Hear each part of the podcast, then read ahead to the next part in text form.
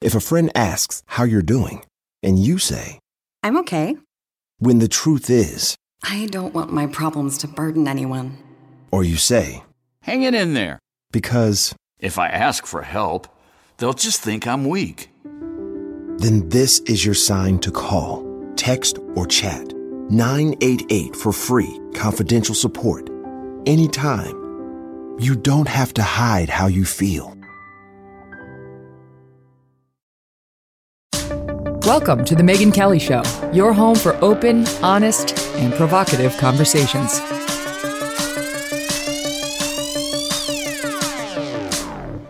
Hey everyone, I'm Megyn Kelly. Welcome to The Megyn Kelly Show and happy Monday. As expected, abortion activists congregated outside of the homes of Justices Kavanaugh and Roberts over the weekend and on church steps. They literally did go to the homes of the Chief Justice of the United States as well as Justice Brett, Brett Kavanaugh to their homes. People tearing baby dolls apart, images of red hangers displayed and rather prevalent. We still don't know who the Supreme Court leaker is. I'm starting to doubt the marshal, but the story of what will happen um, in you know in the wake of this ruling when it finally comes out and to abortion in America is not going away anytime soon. Piers Morgan is my guest today. He's the host of the new show Piers Morgan Uncensored, airing on Fox Nation here in America and in the UK and Australia, and he's back with us today. Hey Piers, how's it going? Hi, Megyn. How are you? I'm great. How are you? How's it going over there with the new show? Uh, great. And uh, incredibly, the, the sun is out. It's actually quite warm in England, which for this time of year is unprecedented. And I think it's almost warming up in time for the Queen's Platinum Jubilee, where the whole country will go start raving bonkers in the pubs for four days uh, in about three weeks. So Naturally. we're gearing up for one hell of a royal party. Here too, we finally have sunshine after weeks of rain. It's been downright depressing. So it's, I mean, I know it's always rainy over there in England, but it's nice to see a little sunshine. So can I just, before we get into the news, can I just say I'm so proud of you for landing on your feet. You left Good Morning Britain because they tried to make you apologize for a totally fair comment that turned out to be 100% right about Meghan Markle. You didn't believe she was telling the truth in her Oprah interview. You called her a liar. Princess Pinocchio, and they wanted you to apologize. You didn't believe hmm. her claims and you wouldn't do it. And that's why your relationship with them ended. And there was a while there where it was unclear what you were going to do. You know, I, I had faith in you, of course, but you really have landed on your feet with a great deal. So, what is the lesson for other people in that story? I think you've got to stand up for yourself. You know, I remember the great Winston Churchill line, which is you've got enemies, good. It means that at some stage in your life, you stood up for yourself. And I think you've got to be true to yourself. You've got to look in the mirror and be comfortable with what comes back at you in terms of principle. And I had a choice. I could have apologized for disbelieving Meghan Markle and kept my job. But if I had done, I would have kicked myself all day, every day, ever since. Because as her tissue of untruths uh, began to be unraveled by the world's media after the Oprah interview, it was quite clear that I was right, that you could barely believe a word she was saying. So the idea that I couldn't express that opinion when it was so obviously true, uh, I thought was extraordinary. And the idea that a media company would bow to the Twitter mob who were baying for my blood and say, look, you either cave and, and issue a groveling apology or you have to leave, I thought was ridiculous. So I took the option of leaving. And I've been so pleased about that ever since that I, I was true to myself. And I think that you've got to also, and you know this better than most, Megyn, you've got to back yourself.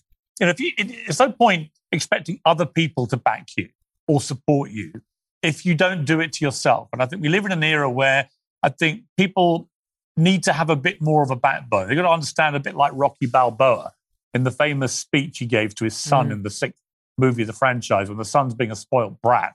And Rocky Balboa says to him, look, life's not a, bowl of ro- a, a box of roses. It, it's, you know, it's tough, it's hard. And it's not about how many times you can, you can hit something. It's how many times you can get hit and get up and keep going forward. That is what life's about. And I think it applies whether you're in my position a year ago or what you went through or what everyone uh, has to face at some stage in life. You've got to dust yourself down. And my family's a bunch of tough women. Uh, I grew up around my mum, my grandmother, tough women who've been through a hell of a lot. You've got to dust yourself down and just crack on because the Mhm. world doesn't know you any favors. That's right. And if you have talent, there will be another opportunity. You know, if you have that willingness, you're willing to work hard, you know who you are, there will be another opportunity. You'll create it. So, anyway, that's why one of the many reasons why I'm proud of you. I'm rooting for you. And I'm so happy to Thank see you. you. back at the helm. Uh, and Good Morning Britain, it, it- to their loss, because it was a special dynamic you had on that show. And, you know, they haven't recaptured it. Okay. So, on to the news over here. I'll start with some domestic news, which I know you have been keeping an eye on. And that is this the insanity of people protesting at the homes of our Supreme Court justices. First of all, these are dumbass protesters, Piers, because according to the reports, Chief Justice Roberts isn't even in the majority in this draft opinion. He might actually already Right. be siding with the liberals. We're not sure where he is. So they're just dopes, right? So they just go to the Chief Justice's home for actually no reason. Justice Kavanaugh seems to be part of the majority, so they go to his house. He's got two young daughters. No one cares. Let's go ahead and scare them. There are other protests planned, including we're told at Amy Coney Barrett's house. She's got young children, including a 10 year old who happens to have Down syndrome. Great, great idea to go to that house and scare the child. No problem. Um, so to me, it's disgusting, and it's it's actually deeply problematic because I think it's an open attempt to to to intimidate a court that's currently adjudicating a really important matter. It's obvious intimidation, or at least attempted intimidation. You can make a very strong case that it's actually criminal for that reason. It's not just a normal protest. And our White House here continues to shrug it off like, "Ah, protest is a good thing. This is really just a run of the mill protest." What do you make of it? It's not a run of the mill protest when you basically terrorize the senior judges of the country at their homes when they have young kids. That's a form of domestic terrorism that's going on. And you saw it in Wisconsin, I think, when an anti abortion building was targeted overnight with a Yep. firebomb. Uh, it's completely outrageous behavior. This is domestic terrorism you're witnessing. And yeah, I believe in, in fair uh, democratic protests, but not at the homes of judges making these important decisions. You know, abortion, I, I understand completely in America is an extremely emotive issue and it's very divided, this issue in America, far more than it is, say, in the UK, where I am now, where it got settled many decades ago and people have sort of accepted that and moved on. In America, people feel incredibly strongly. I come from a Catholic family and a lot of members of my family feel very strongly against abortion. I happen, for what it's worth, uh, believe in a woman's right to choose, but that's just my personal opinion. I certainly don't want to force that onto Americans who have to make their own minds up about what kind of laws they want in their country. So, having put all that on the table, surely we can all agree that whatever side of this debate you're on, whether you're pro abortion or anti abortion, and, and most people I know who support a woman's right to choose, they don't want to be seen as pro abortion anyway. Actually, they, they don't want to be seen that this is something good. I think we can all agree it's not a good thing. No woman wants to go through it. The argument becomes about whether it should be legal, whether well, it should see be that, by. that's where you're wrong. That's where you're wrong. I know you took some guff on Twitter for saying that from the left. I Hmm. would say um, you're wrong. You're you're giving too much credit in character to a lot of the loudest activists whose largest group over here is called Shout Your Abortion. They are proud. Yeah. We had Letitia James, the Attorney General of New York, the gal who brought down Andrew Cuomo and went after Harvey Weinstein, literally mm. say she was proud to walk into Planned Parenthood and get an abortion not long ago, right right when she took over as AG. Well, There- actually, there I, are I women did who see, are loving I, it. I, I accept that. Actually, I did get sent some some tweets about that, which I wasn't really aware of what had been going on there. And and I, I accept that. I think there are You're some people maybe who are proud of it. It's very and that, unlike that you. to me is completely. That to me, whatever side you are on about the argument, that's wrong. I don't think Yeah. anyone should be proud of it. I think it's something which is you know never a desirable outcome. Nobody nobody. I don't think if you have a conscience or a heart thinks this is a good thing. It's whether you think a woman should have a right to choose. I happen to think they should, but other people I know in America in particular, it's very divisive, very emotional. And I think you've got to respect both sides of the argument. What you can't have is people on either side using intimidation and, and arson and terrorism Yeah. to try and enforce their view through. And, you know, I think also it, it was a tragedy for American democracy that you had this leak about a first draft of such an important issue from the Supreme Court. And we still don't know really what the motivation for that leak was. Was it somebody on the left who wants to stop the overturning of Roe versus Wade? Or was it perhaps somebody on the right who wants the judges and the court to keep to that first draft conclusion? We don't know yet. So the Mhm. idea that you can, you know, act out these protests and forms of terrorism based on what you believe has happened here on what you believe they may end up concluding, I think is completely ridiculous. And it The- flies in the face of what a, a free democratic society should be. It shouldn't be predicated on people getting their own view because they use te- forms of terrorism. Well, and it's so crazy because people don't seem to understand what the Supreme Court does. They don't make the laws. They say what the ultimate interpretation of the Constitution and the law is. They don't make it. And this is up to their legislatures. So it's very democratic to have this go back to the states and have each state figure out what its citizens want. And while it will result in probably the loss of abortion if this opinion comes out as the draft looked in places like Mississippi, uh, and I know it's, you know, it's easy for me to say get up and vote with your feet, walk away. That that's the way the country works. I mean, I, I you know, that's the way it was set up and, and people do it on all sorts of issues from guns to, you know, whatever taxes. Um, so that's where this is likely to land if the decision comes down. You mentioned Madison, Wisconsin. Uh, just want to inform the audience what happened there was um, an anti abortion headquarters was hit by a Molotov cocktail, by vandalism, by graffiti. Uh, there was a slogan and a phrase sprayed uh, if abortions aren't safe, then you aren't either. And the threat is starting to grow at places that are, are anti abortion because the pro abortion side is getting very upset, very angry um, before we even know what the decision is, Piers. That's what's so crazy. I was listening to my pals on National Review over the weekend, and they're sort of more establishment Republican types.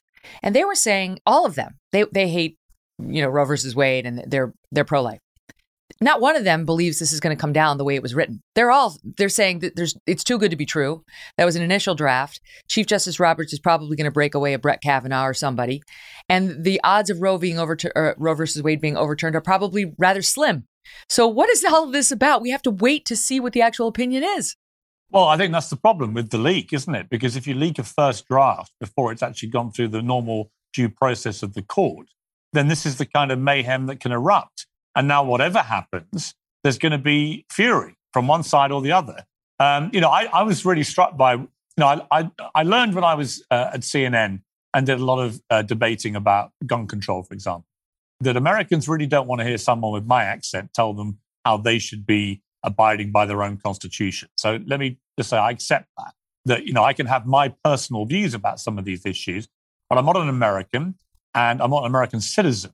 And it's down to American citizens to have this debate amongst each other and work out what they want.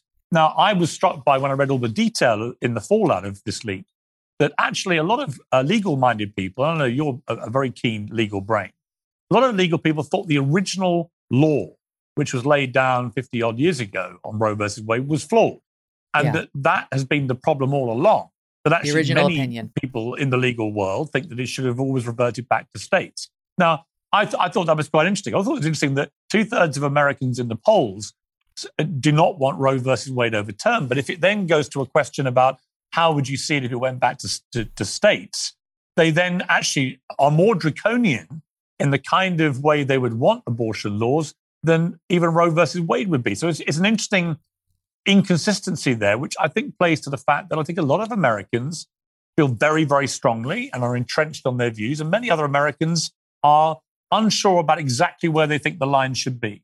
You know, should the term limit be here, here? Should there, no, there be no term limit? I think there's lots of debates to be had, but this is a debate that has to be had without the people involved in it being intimidated. Because the moment you do that, you you are becoming a fascist totalitarian state. Yes. You're becoming like Russia, North Korea, China, where this kind of intimidation and terrorism goes on all the time.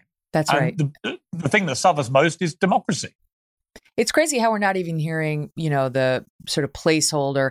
The leak was wrong, but let's focus on the opinion from the left. It's that no one's even condemning the leak at all. In fact, the Washington Post this weekend did a pretty fawning piece on one of the protesters going in front of Brett Kavanaugh's or John Roberts' house. Like the press is loving it. Get them. They're they're in favor of the protest. They're in favor of the leak, and you know we have a sitting court right now that hasn't yet issued a, an mm. opinion. And the reason this is so dangerous is because there are lunatics out there. I don't have to tell you that. You know, they're, they're in your yeah. country, they're in mine. Uh, and this is a 5 4 decision right now, at, at best for the conservatives, or so it looks. And so there really is a limited number of Supreme Court justices. And who's to say some lunatic's not going to get it in, in, his head that before this thing comes out, he could take out one of those justices? God forbid. Right. I'm not putting ideas into people's heads. It's already been spoken about in many forums. And it, so the longer this sits with the with the intimidation campaign ramping up, with the protesters essentially saying, "We know where you live," and we published mm-hmm. it on the internet the more danger the justices are in, justice itself is in. And we can't get our White House to even shrug a shoulder. I mean, the, here's what they just said, Piers, about the Wisconsin Molotov cocktail attack on the anti abortion uh, facility. The, the White House just released this. I'll read it to you. President Joe Biden strongly condemns the arson attack on a Wisconsin anti abortion group, the White House announced Monday. He released a statement roughly a day after an unknown assailant threw at least one Molotov cocktail into the office. President Biden strongly condemns this attack and political violence of any stripe. He's made clear throughout his time in public life that Americans have the fundamental right to express themselves under the Constitution, whatever their point of view, but that expression must be peaceful and free of violence, vandalism, or attempts to intimidate. Why can't he say that about the protesters in front of the Chief Justice's hmm. home, Ju- Justice Kavanaugh's home. He, the, the longer he lets it go, go on without saying, this is wrong. Yes, it's public property, the sidewalk in front of the justice's home. That doesn't change what they're doing. And there's a very good case to be made that it's illegal because if you protest even on public property outside of a justice's home in an attempt to change the outcome of a verdict or an opinion, you are violating a criminal statute. So it shouldn't be that hard for our, our president to say it's wrong. No, it shouldn't. Uh, and it's a it's a very straightforward thing for any president to say if they are inclined to say it. I just don't think Joe Biden wants to annoy his own side as he would see it by going that far, but he should. Yes. If the situation was reversed, absolutely the same people defending this would be howling their rage about it happening. So you know, let's be crystal clear. There's a rank hypocrisy here. And that is that's one of the problems at the moment, I think, with the hyper partisan tribal nature of political debate now, not just in America, but around the world. We certainly got it here in the UK. I see it in other countries. I feel it very strongly in America now, where there are tribes whipped up by social media. You daren't deviate from your tribe's view about whatever the issue may be. Facts don't matter. It's purely about winning and beating the opposition. And if you can intimidate them and terrorize them to doing that, all well and good. Uh, but there's a lot of hypocrisy here too. You know, I, I think the best thing you can do for a civilized democracy is you you take any issue like this and you reverse it and say, what would the people saying this about this say if it was the other way around? It was their mm-hmm. side. And mm-hmm. almost invariably, you reach the conclusion that they would be saying something completely different. Joe Biden oh. be saying something very different. Can you imagine, Piers? That's the if, problem with this. When our new Supreme Court justice comes on, Ketanji Brown Jackson, who's the first African American woman to sit on the Supreme Court, she's not on yet. She's taking uh, Justice Breyer's seat, and Justice Breyer's still on until the end of this term, which is next month. Um, can you imagine if she were one of the justices being protested? You think the White House would oh. this white this White House wouldn't be saying you're racist, misogynistic, disgusting MAGA Republicans? It would be outrage right? I mean, it would be total outrage from the left if that was happening. And that's my problem with the hypocrisy because they're targeting a white, middle aged man who happens to be a Republican, a conservative. That's fine. But if they were targeting her, it would be an outrage. And that's exactly what I'm talking about. That's the mm-hmm. hypocrisy. Mm-hmm. There's no moral consistency to this. In fact, it's the opposite. There's a deliberate moral vacuum here where people aren't making principled statements. They're just simply saying what suits their side. It's and even I worse just think for that him. is that that way undemocratic hell lies, honestly. It's from to me what the president is doing is selfish. He sees a chance to turn the national narrative, which has been terrible for him given our 8% inflation rates, the crime rates and so on, and he sees a political opportunity to shore up his party before the midterms, not to mention his own poll numbers. And that requires him to let the Supreme Court sit there endangered, for him to provide absolutely no backup, not even a backup, not even a word of support or condemnation for people getting a little too close for comfort when it comes to our Supreme Court justices. This is not speaking of protests at the High Court. That's always happened. At the homes is a different thing. It's selfish. It's about him and his poll numbers, which speaks yes. to the man's character. Yeah. Totally agree. And that, and it's exactly the kind of behavior. If this was Donald Trump doing it on an issue uh, that the left felt strongly about, they would be outraged by it. Yes. They would call it cowardly and they would call it pathetic and shameful. But because it's Joe Biden doing it to appease the left, because they think that Kavanaugh and the other conservative judges are, are easy pickings, then it's fine. And that's it's just not acceptable to be that brazenly hypocritical. They better pray, pray that nothing happens to these Supreme Court justices. Pray. Um, and I, I believe as well that God forbid something were to happen in one of them. I believe that Chief Justice Roberts, if he really is the sixth vote sitting out, he'd cross over. He would vote as that person. There's zero chance the Supreme Court is going to sit back and let their vote on this case be manipulated by protesters or violence. So, whatever the plan is, it's not going to work.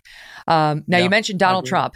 You had some experience with him recently. You've had many years of experience with him.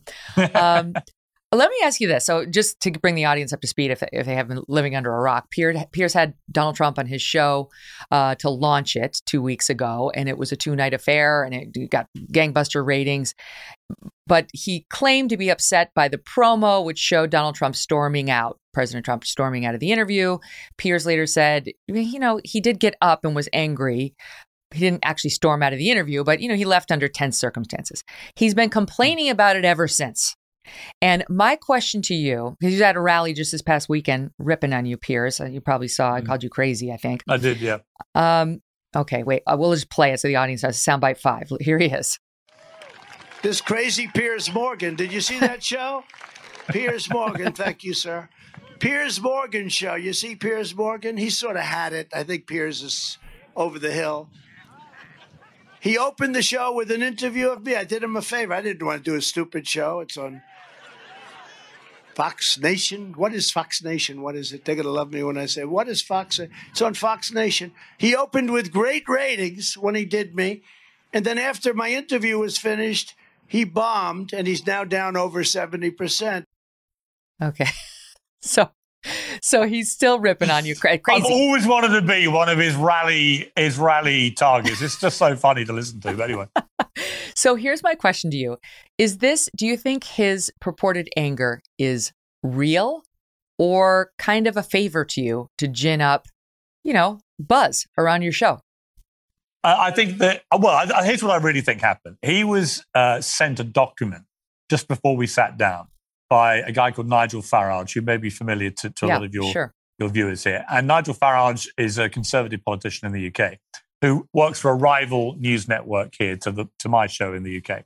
And he deliberately tried to sabotage the interview, sending Donald Trump a lot of very critical things I'd said about him in his last year of, of his tenure as president, uh, about the way he handled the pandemic, about his refusal to accept defeat, about January the 6th, and so on. When, by the way, I wasn't the only one criticizing him, and I've always tried to be fair with Donald Trump in the 15 years I've been friends with him, uh, where I criticize him if I feel he deserves it, and I praise him when other people are burying him. So I've always well, tried. and it's not like you were quiet uh, but this was that. A real, you were publishing this was a real hatching the... job to stop the interview happening. But you you were publishing that in the Daily Mail. I read a lot of that at the time. It's not like you were right. keeping that a secret. It wasn't. it wasn't a secret. No, but no. Donald Trump hadn't seen hadn't seen a lot of it, so he was sent the top line, sort of worst lines, and then he read them all to me in his office and was getting very angry about it. And I said, "Look, you didn't make me your celebrity apprentice for sitting on the fence like some shrinking violet. You, you said when I was made the winner that I was tough and ruthless and beat the hell out of everybody. Of course, I'm going to criticize you if I don't agree with it, but I've always tried to be fair with you. Anyway, he agreed to do the interview. We were supposed to do 20 minutes. We, I got 72 minutes. So clearly, he couldn't have been that annoyed with the interview if he sat there for three times as long as he should have been. Uh, and with Donald Trump, if you interview him, you just keep going until he stops it. Mm-hmm. Doesn't matter what his aides are all saying. So the promo I did was very much in the style of The Apprentice, where I tried to make it as exciting and tantalizing as possible. And he was completely honest. I never said Donald Trump stormed out of the interview. I just said in a piece I wrote in the New York Post, company, the, the promo being put out, I said he left in a really bad mood, which he did. And it wasn't about the promo and it wasn't about anything else other than the fact that I looked him in the eye and I said, I'm really sorry President Trump. But I have to tell you this I do not believe the election was stolen from you. I don't believe it was rigged. And I don't. It's an 100%. honestly held opinion. And he then called me a fool seven times. He lost his rag. Then he calmed down. Then he was going to leave. Then he stayed. And eventually he went off calling me dishonest. It wasn't dishonest. Ironically, I was being honest. He just didn't like me being honest. So that's what it was about. But look, I've had ups and downs with him over the years. I yeah. think the, the really strange thing about this is most people who watched the whole interview felt it was one of the best interviews he's done. And people who I, I know don't even like him very much thought, thought he came over very well. So my message to President Trump is calm down. Uh, you don't have to keep ranting about an interview that people actually thought you came over well on.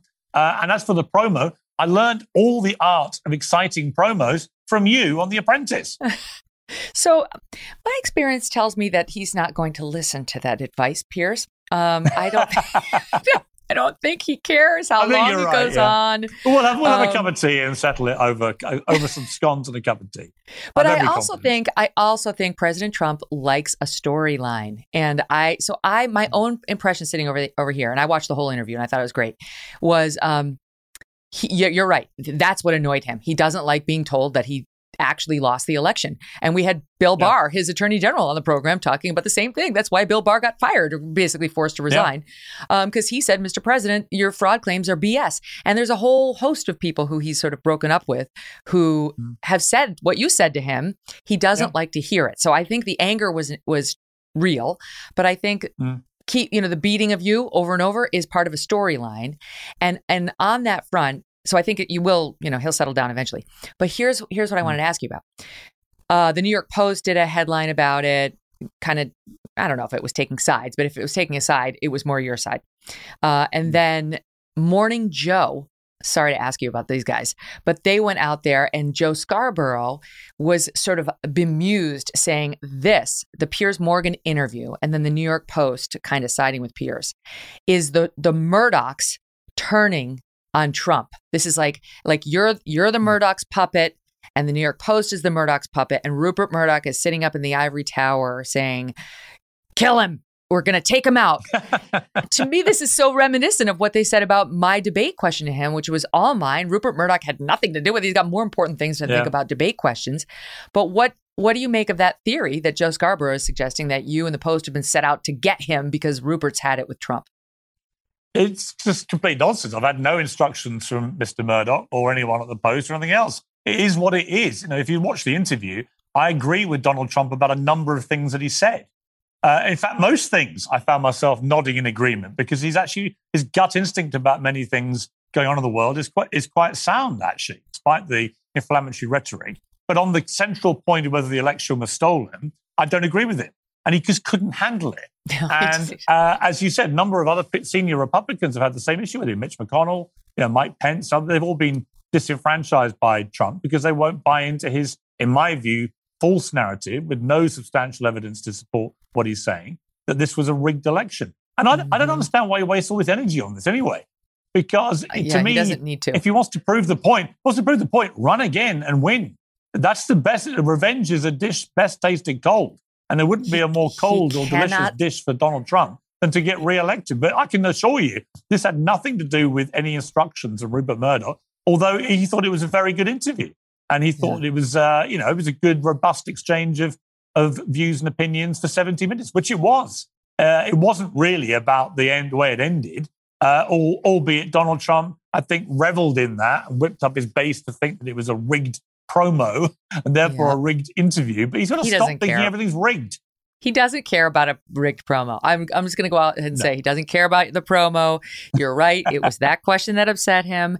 And he doesn't care yeah. that he handled it just fine or not in the moment. He's mad you even raised that issue. Been there. Uh, I think your relationship yeah. with him over the years will show you'll come back. You'll come back together.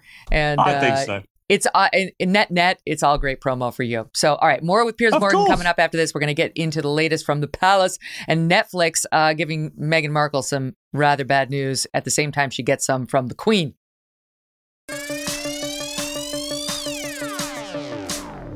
All right, Piers. So, um, your old pal Meghan Markle had some bad news, double shot of bad news over the past week. First, Netflix canceled her debut animated series, Pearl, which was going to be about some woke little 12 year old discovering her wokeness, as far as I can tell from the descriptions. Shockingly, yeah. even Netflix has decided that won't work. so they pulled it and she's scrubbed it now from her Archewell um, Foundation website. Nobody wants to see that. They're absolutely right.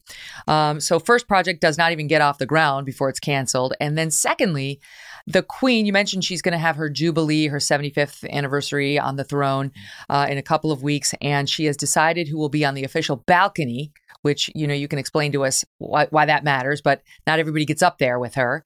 Uh, and these two did not make the cut. Meghan and Harry are not on the list. Neither is Prince Andrew. And it almost seems like there's sort of an A list of royals now and a B or D list of royals now. And these two are suddenly realizing they're on the ladder. Yeah, well, and quite rightly too. Um, I think it's, it's, it's a very interesting double whammy because what these two have tried to do is set up a rival royal family, but without any of the boring bits.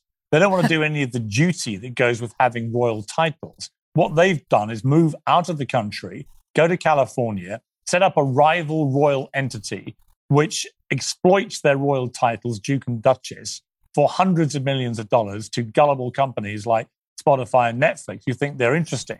Well, they're not interesting. They just uh, they just blather away with their hypocritical, pious, woke homilies on life, and it gets very boring over time.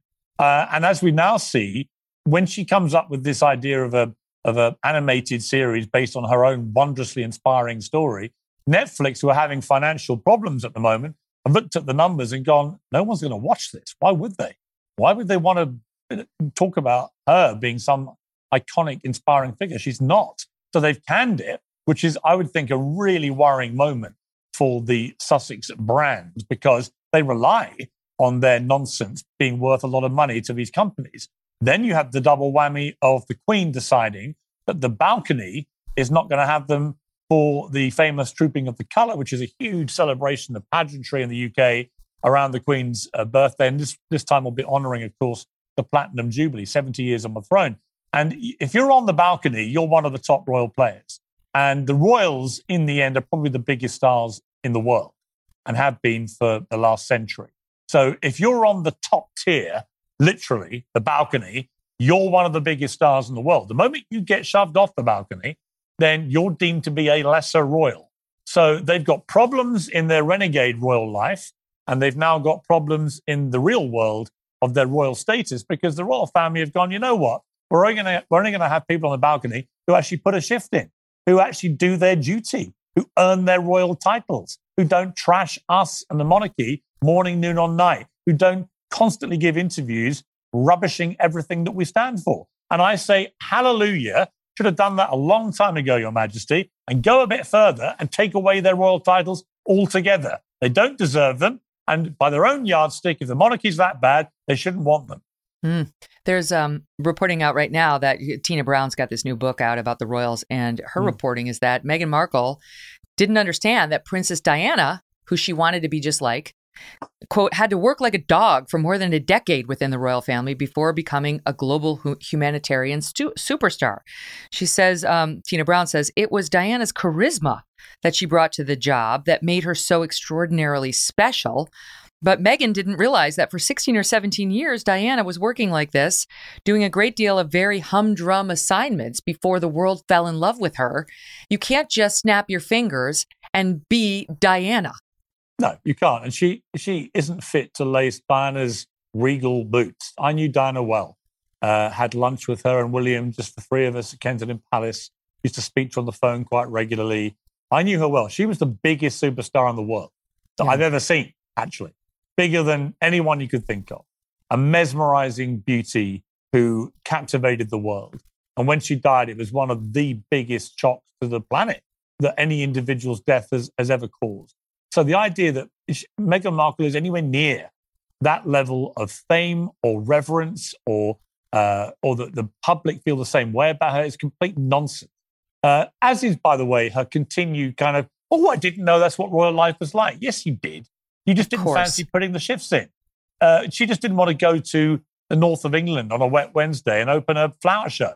But that's what all the royals do. They do stuff like that. They do dreary, dutiful work because in return they live in palaces and have servants and the rest of it. Mm-hmm. But Meghan Markle wanted all the good stuff.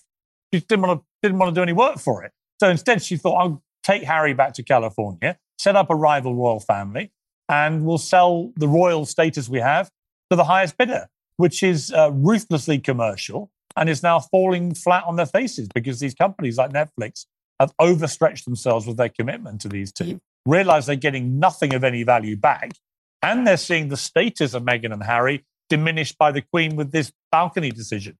So they're thinking, well, who have we got here? We've got some lower tier royals who constantly whine about everything, produce very boring woke content at a time when we need more eyeballs. No thanks.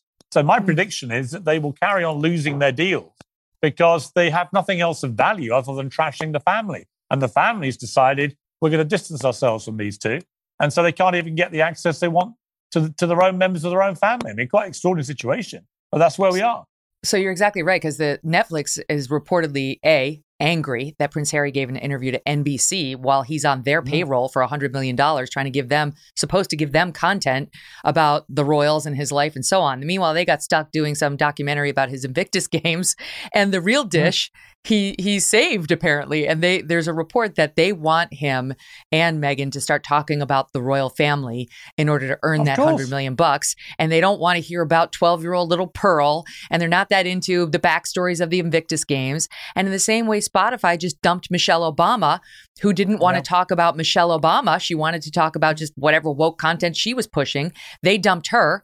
Meghan Markle's first project gets dumped. And now they're reportedly under pressure by Netflix to deliver what they implicitly promised, which is stories about the royal mm. family. And now, Piers, you tell me, I'm thinking because I read that the that the uh, British Royal Guard or the Palace Royal Guard is trying to say no.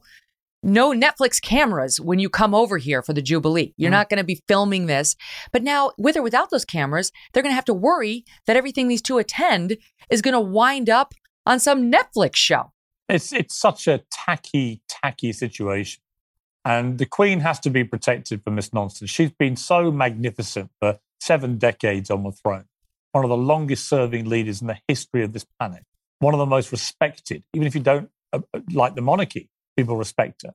Uh, deeply beloved in this country, 96 years old, lost her husband after 70 years of marriage, Prince Philip, uh, still grieving him, got the terrible scandal of her son, Andrew, you know, paying millions to pay off a woman who claimed that she was underage when he had sex with her and so on. But she's had a real series of batterings. And the very last thing she needs are these two yapping, whining, moaning hypocrites, the Sussexes, you know, cashing in on being royals, dumping on the royal family, dumping on the monarchy, making her look bad, making her life more difficult at a time when she's supposed to be celebrating the Platinum Jubilee, which makes her the longest reigning monarch in British history.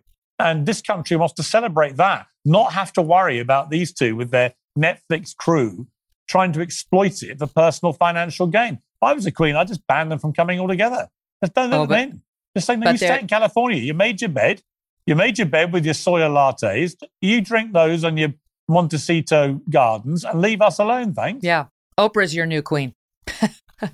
What uh, what yeah. do you make of the fact that they're dangling the grandkids now as the as the lure? I guess the great grandkids. So they're saying they All are going to bring shameless the little Archie and Lilibet, whose name they stole from the Queen, as they were calling her family racist. Uh, they're saying we're going to come back and we're taking the children too. So more attention to them. They, uh, if you may remember, one of the reasons they left the country was to protect the privacy of their kids, and yet all they do is put them out there.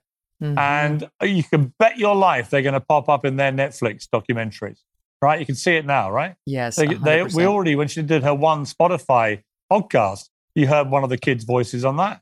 Uh, they're completely shameless and rankly hypocritical. They always she, do the opposite to what they say they're about. They claim to be about privacy. They do endless interviews. They claim they want to protect their kids' privacy. They constantly use them and they will continue to use them and so on and so on. They're going to go full Kardashian with those children. Uh, there's not they, don't want privacy. I think all. they're already there. Already there. Um, the one, one the other Kardashians make them look almost regal. One other question on um on the uh the Tina Brown book. She's reporting that uh the Queen's 2019 Christmas broadcast was the final straw for Harry and Meghan before Megxit. Piers that that they stepped down as senior working royals because their photo was not displayed during the Queen's annual Christmas broadcast. This pushed them over the edge in their decision to leave because they, they, understood they'd been kicked to the margins of the monarchy. The year before, their engagement portrait had been displayed on her desk, so they felt snubbed by Her Majesty. Boo, boo. I couldn't give a m- monkeys about it. Are you familiar with the phrase monkeys cuss? It means you just don't care. Right? Who cares? About their bruised little feelings about a picture on the piano when the Queen's talking or whatever it, whatever it was, the sideboard.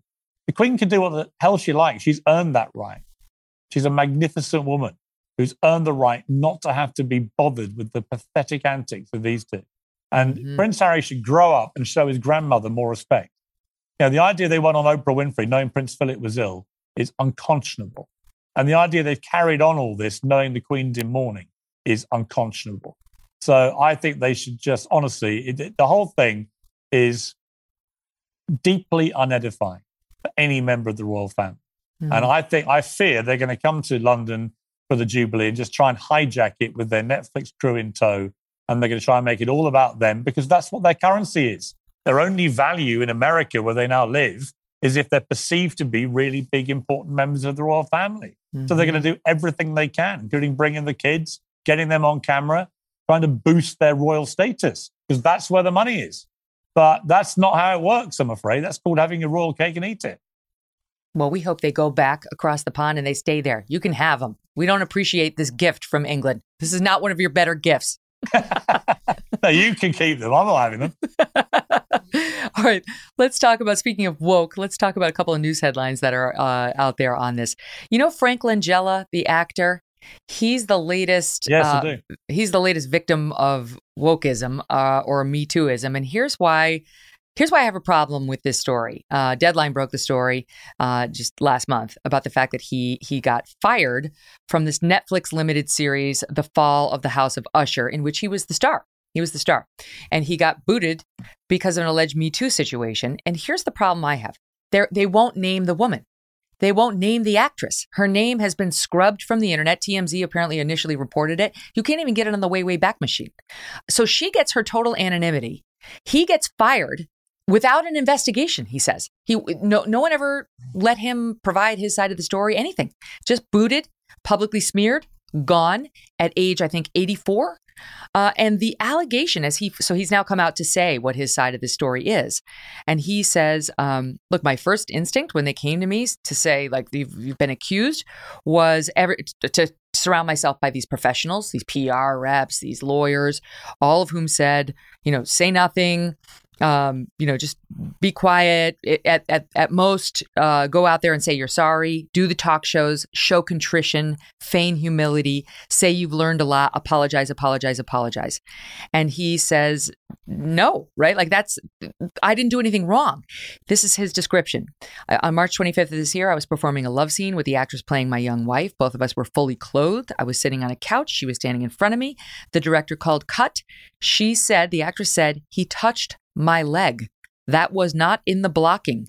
She turned and walked off the set, followed by the director and the intimacy coordinator, Piers. Glad we don't have that in our news sets. Um, the, she left. She left the thing, and they told her, him to give her some space. He waited for an hour. Was told she would not be returning, and we were wrapped. Not long after, an investigation did begin, but it didn't include much input from him, apparently. And one week later, HR asked to speak to him by phone. They said, You were told where to put your hands. It was brought to our attention that you said that's absurd. He said, Of course, I said that's absurd. I'm an actor. It was a love scene on camera. You're legislating the placement of hands? It's ludicrous. It undermines instinct and spontaneity. They said, Intention is not our concern. Because he said, I didn't intend to offend anybody. Netflix deals only with impact. Long story short, he got fired. And he thinks his reputation has been smeared and probably is not going to work again after this termination late in his career. Meanwhile, we don't know who she was, what actually happened. And you tell me whether any of this is fair. I think if what he has said is true, it's completely outrageous. And it shows just how crazy this situation now is. I mean, the idea you have to have intimacy coordinators anyway on movie sets seems to be ridiculous Oh my when they're doing love scenes. But a guy at that age, and he apparently put his hand on the wrong part of her leg, and that's it. That ru- ruins his entire career, his reputation. He's branded a predator for the rest of his life. Really? Is that where we've got to? You know, I I, uh, I just think I, I interviewed Brian Cox last week, star of Succession, plays Mhm. Logan Roy, one of my favorite characters, and he was bemoaning this whole cancel culture, talking about what happened with Bill Murray last week, a similar situation. Said something inappropriate. We don't know what it was. We don't know why it was so offensive. But you know, Bill Murray again, the guy in his dotage as an actor, hugely popular, and he now gets smeared and may not work again. And you think, where does this end?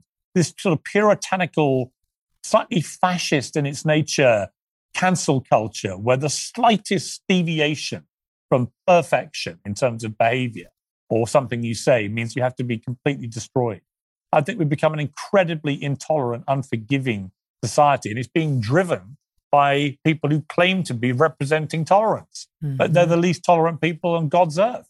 You know, the woke cancel culture brigade are a, a societal menace to me. Uh, I want to hear what this this woman wants to say about. Them. I want to I want to hear exactly what she says happened. Um, because if it's the same story that he tells, then I think we all just think, surely this is ridiculous. Uh, maybe also, it isn't, I, and maybe we're doing her a disservice. I also don't get the why does she get to keep her anonymity? This is not uh, even arguably a sexual abuse victim. Yeah. This is somebody who's claiming he, he put his hand on her leg after the scene wrapped. And another allegation is he allegedly told an off color joke. I mean, please, right? So, uh, th- since when does the accuser get to keep her anonymity in, in a workplace sexual harassment uh, complaint situation. I mean, the same thing happened. I'll defend Chris Cuomo here for a minute when he was hanging by a thread. Um, and some woman comes out and anonymously comes forward and, and levies a complaint. And we get to know all the, the, you know, okay, so she's levied this devastating complaint that helps lead to his termination, but we don't get to know who she is. So nobody gets to assess her credibility, her mm-hmm. history of making accusations, and so on, all of which are relevant. This is very lopsided, and it seems to me unfair, I have to say. Well, it's Salem witch trials, isn't it? And it's it's you know the, the, trouble is anyone can make any accusation about anybody, and that can be enough to ruin their entire reputation and career. Mm. It cannot be fair. It cannot be right. It's got to be due process here. And I, I think you're right. If, if one half of the debate remains anonymous and is protected from having to reveal who they are, and we can assess whether they are credible, then it's completely skewed against the person that the allegation's made against. Yeah. And like I say, if if what Frank says is true about what happened. It seems preposterous overreaction and terrible that he's now having to fight for his career. He writes this the indignities are, to my mind, the real definition of unacceptable behavior. Cancel culture is the antithesis of democracy. Couldn't agree more. Quick story before you go. Brian Cox, who you just mentioned from Succession, Logan Roy, uh, he used to be my neighbor in New York City. When I first moved no. to New York, yes, when I first moved to New York, I, I rented like the second floor apartment uh, in a little brownstone. So I had just the second floor. I had a neighbor downstairs and a few neighbors upstairs. And he had the same apartment in the neighboring brownstone. And in this neighborhood down in Chelsea, uh, in Manhattan, Halloween is next level, Piers. I mean, it's crazy. So you know, as oh, yeah, one neighbor said it. to me, he, they said, "Whatever you you're doing, it's too little." So you go nuts and you put out a table in front of your brownstone and you get wine and yeah, cheese and crackers. So Logan Roy and I were dealing, you know, candy out to the children and having some wine together years ago. Little, I mean, I knew he'd been in Braveheart, which was exciting enough, but little did I know what he would go on to do. So I'm jealous that you interviewed him. It sounds amazing. And you know what was great, Megyn, about him? What was great was he's so thrilled that at this stage of his career in his mid 70s, he's got the role of his life. He loves playing Logan Roy. He loves how big he's got. He walks out on stage now at events and he gets reaction like he's Mick Jagger. He can't believe it. but he also told me a wonderful little story, which we, we could end this with, which really moved me. Um, my middle boy is an actor, my middle son. And he was at a big drama school in London called LAMDA, and that's where Brian Cox had gone. And he went back as an alumni to speak to the current students when my son was there. And he was asked, What's the most important thing we should all remember? And he said, Honestly, he said, Do what I do. He said, Carry a picture of yourself when you were a child in your wallet and just look at it occasionally. Remind yourself of the childlike enthusiasm you had for life so that you never lose it. And I asked him on air about the story and I said, By the way, do you have do you still have it? And he pulled out his phone and there was the picture on his phone. And he mm. said, I hmm. look at this regularly. And it was a picture of him aged seven or eight years old. And I said, What would you what would you feel if you were that boy now looking at what's happened to you? Do you feel that you lived all your dreams? And he he thought for a bit and he said, You know what? Yes, I've actually managed to enjoy all the dreams that I had as that boy and maintain my enthusiasm for life. And I thought that was a wonderful little lesson. Wow. Everyone should just get a picture of themselves as a kid, put it in your pocket, and occasionally go, am I still have I still got that childlike enthusiasm for life? Mm-hmm. And if not, how do I go and get it again? I think I'd be thinking this is a testament to the modern medicine of orthodontics and hair dye. Piers Morgan, the one and only. Uh, Good luck with the show. It's such a pleasure to catch up. We'll be watching. Thanks, Megyn. Great to talk to you.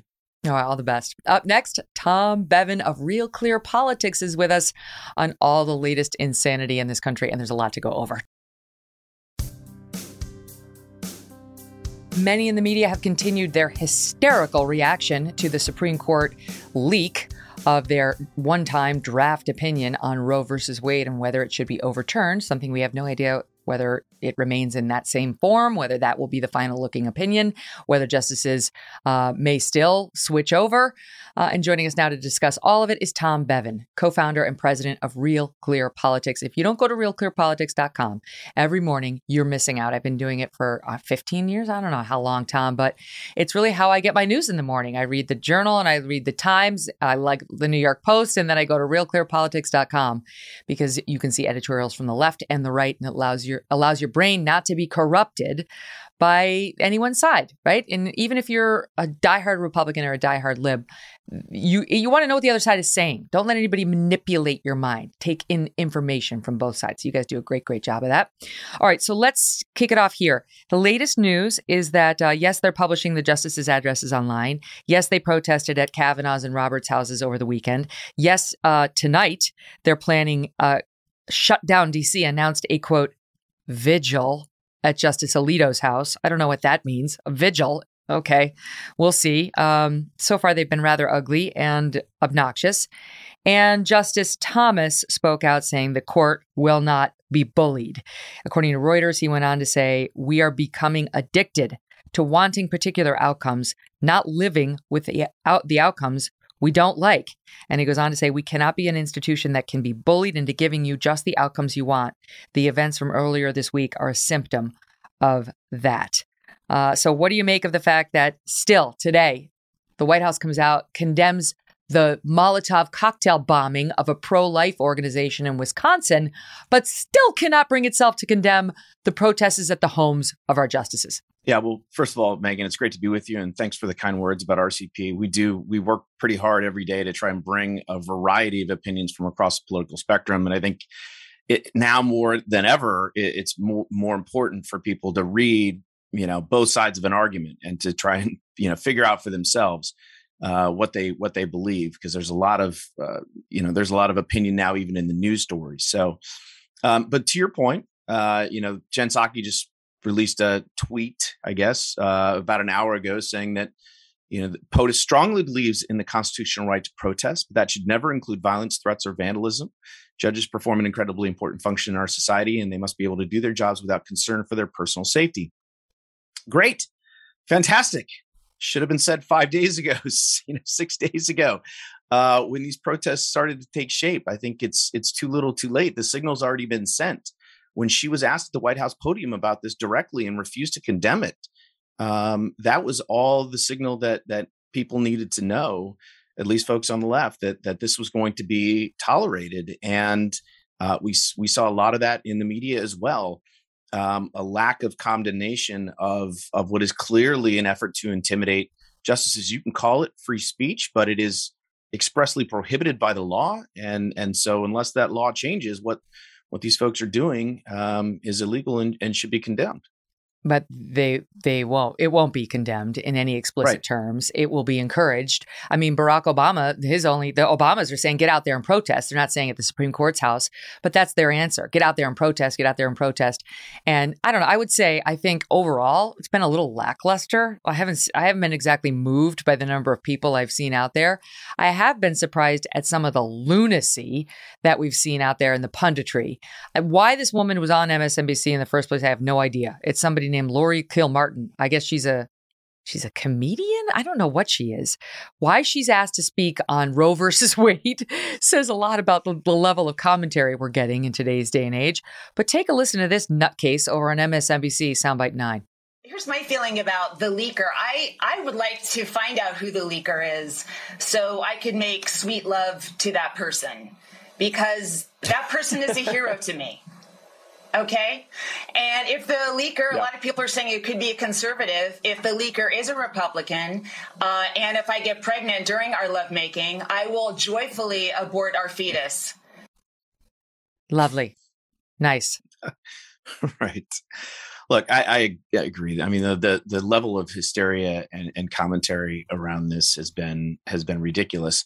And again, uh, you know, going back to the, the specifically the leaker, I think we're going to find out who this person is eh, pretty quickly, uh, and and they should be condemned. And they won't be in certain circles; they'll be celebrated and and um, you know probably get a book deal or maybe even a contributorship on MSNBC. But mm-hmm. but they have definitely undermined the institution of the Supreme Court. Uh, and and that's something that that all Americans, uh, regardless of your political perspective, should be should be concerned about. I will say this, Megyn, too. You know, you read as we're as we're going through, and if you can sort through the the partisan, uh, you know, hysteria on this, and I think one of the reasons Jen Psaki released that tweet is I don't think this is certainly not the silver bullet the Democrats think it's going to be for them politically uh, as as their savior for the midterm elections. There's an article this morning in Reuters.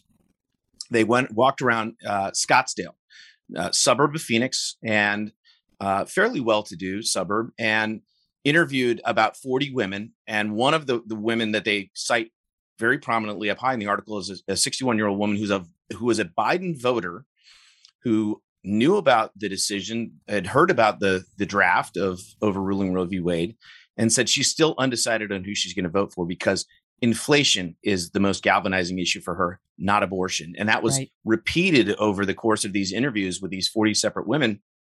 And so I just think that this is not going to uh, it's not going to have the political impact that that Democrats think it's going to be, particularly if there's still five dollar a gallon, six dollar a gallon gas in November, and also if the if all of the all of the hysteria over you know if America does not turn into the Handmaid's Tale uh, over the course of the summer, uh, then you know the the world isn't going to come to an end. And I think a lot of these conversations have already been happening uh, in in states around the country as people have have had debates and laws have been passed and the like. And so um, I just don't think it's going to have the potency. It's going to be tough to keep the outrage machine cranked up for six more months. Hmm. Yeah. Well, that I guess that could arguably su- support the notion that the conservatives leaked it, that a conservative law clerk, clerk leaked it. Just get it out, rip the band-aid off, get the buzz going on the opinion as soon as possible, as far away from the midterm. Again, I I still think it was a liberal law clerk, but it could be. I, am open-minded. Um, on that statement, just to read it again because this actually came in while I was on the air. So Jen Psaki, she said nothing. This is her first tweet since last Thursday radio silence from the White House other than her generic statement last week, which was when asked whether the White House condones posting justices' addresses online, their home addresses, the most she could muster was the president's view is that there's a lot of passion, a lot of fear, a lot of sadness right. from many, many people across the country about what they saw in that leaked document. We obviously want people's privacy to be respected. We want people to protest peacefully if they want to protest. That is certainly what the president's view would be. Protest and protest peacefully. That's it. Not to condemn going to the, bri- the private homes of the justices. And now today, he st- POTUS strongly believes in the constitutional right to protest. Same, but that should never include violence, threats, or va- vandalism. Okay, the mere fact that you're protesting outside of their homes is a threat it is a threat. And you look at what the messaging was last year about how they need new tactics uh, in order to make the justices understand how angry people are. Then she goes on to say judges perform at an incredibly important function in our society, and they must be able to do their jobs without concern for their personal safety. She can't bring herself to do it. Tell them to leave the justices' homes with their young children inside alone. It's not hard. She won't do it because they're that worried about muting the anger of this rather small section of their base. Yeah, I think it's right. And again, the, thing about this too that bothers me is is it's it's it's very clear that if if this was conservatives, you know, protesting outside of Sotomayor's home or Elena Kagan's home, that that that this would be the end of democracy. This is it. Yes. It's over, right? It would be uh, just just you know these authoritarian fascist Republicans, and we need you know new laws and and you know throw them in jail, the, the whole thing. Um, and here it's just it's just glossed over. Um, and again, that's in some ways uh, it, it's par for the course um, you know given our current politics and how tribal everything is and everyone is and to your point i think there is i mean there's great fear among democrats if you talk to any democrat in washington or you know even around the country um, about the political landscape right now and where things are and what's coming their way in november unless they're able to to really flip the script and this is the only thing that was out there. There, there is no legislation that's going to be passed uh, on any issue between now and November. There is no uh, even even world events. Ukraine hasn't changed the landscape for the Democrats as some thought it would. It might rally around the president. That hasn't happened. So they they really saw this or see this as as their one opportunity to really both energize their base, but also potentially win over swing voters because everything they've tried up until now, even student loan debt and the like, has pitted those two groups against each other. Pleases the base, it alienates swing voters. Pleases swing voters, it alienates the base. And they thought this was going to be the issue that could do both. Um, but it's not looking, I mean, in the early stages, it's not looking to, to be that for them. And, and so it is. It's just great great amount of fear and anxiety uh, uh, among Democrats in terms of their their electoral prospects in November.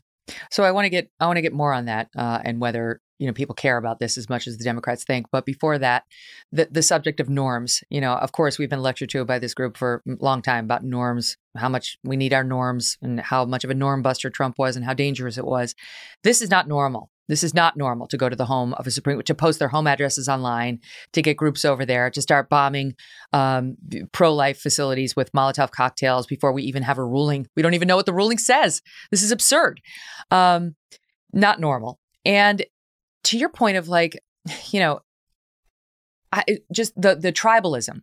We don't want this to become a norm. We don't want the right to then respond in kind when Kagan and Sotomayor and you know our our incoming justice Ketanji Brown Jackson come together with two other court members to issue a 5-4 decision the other way.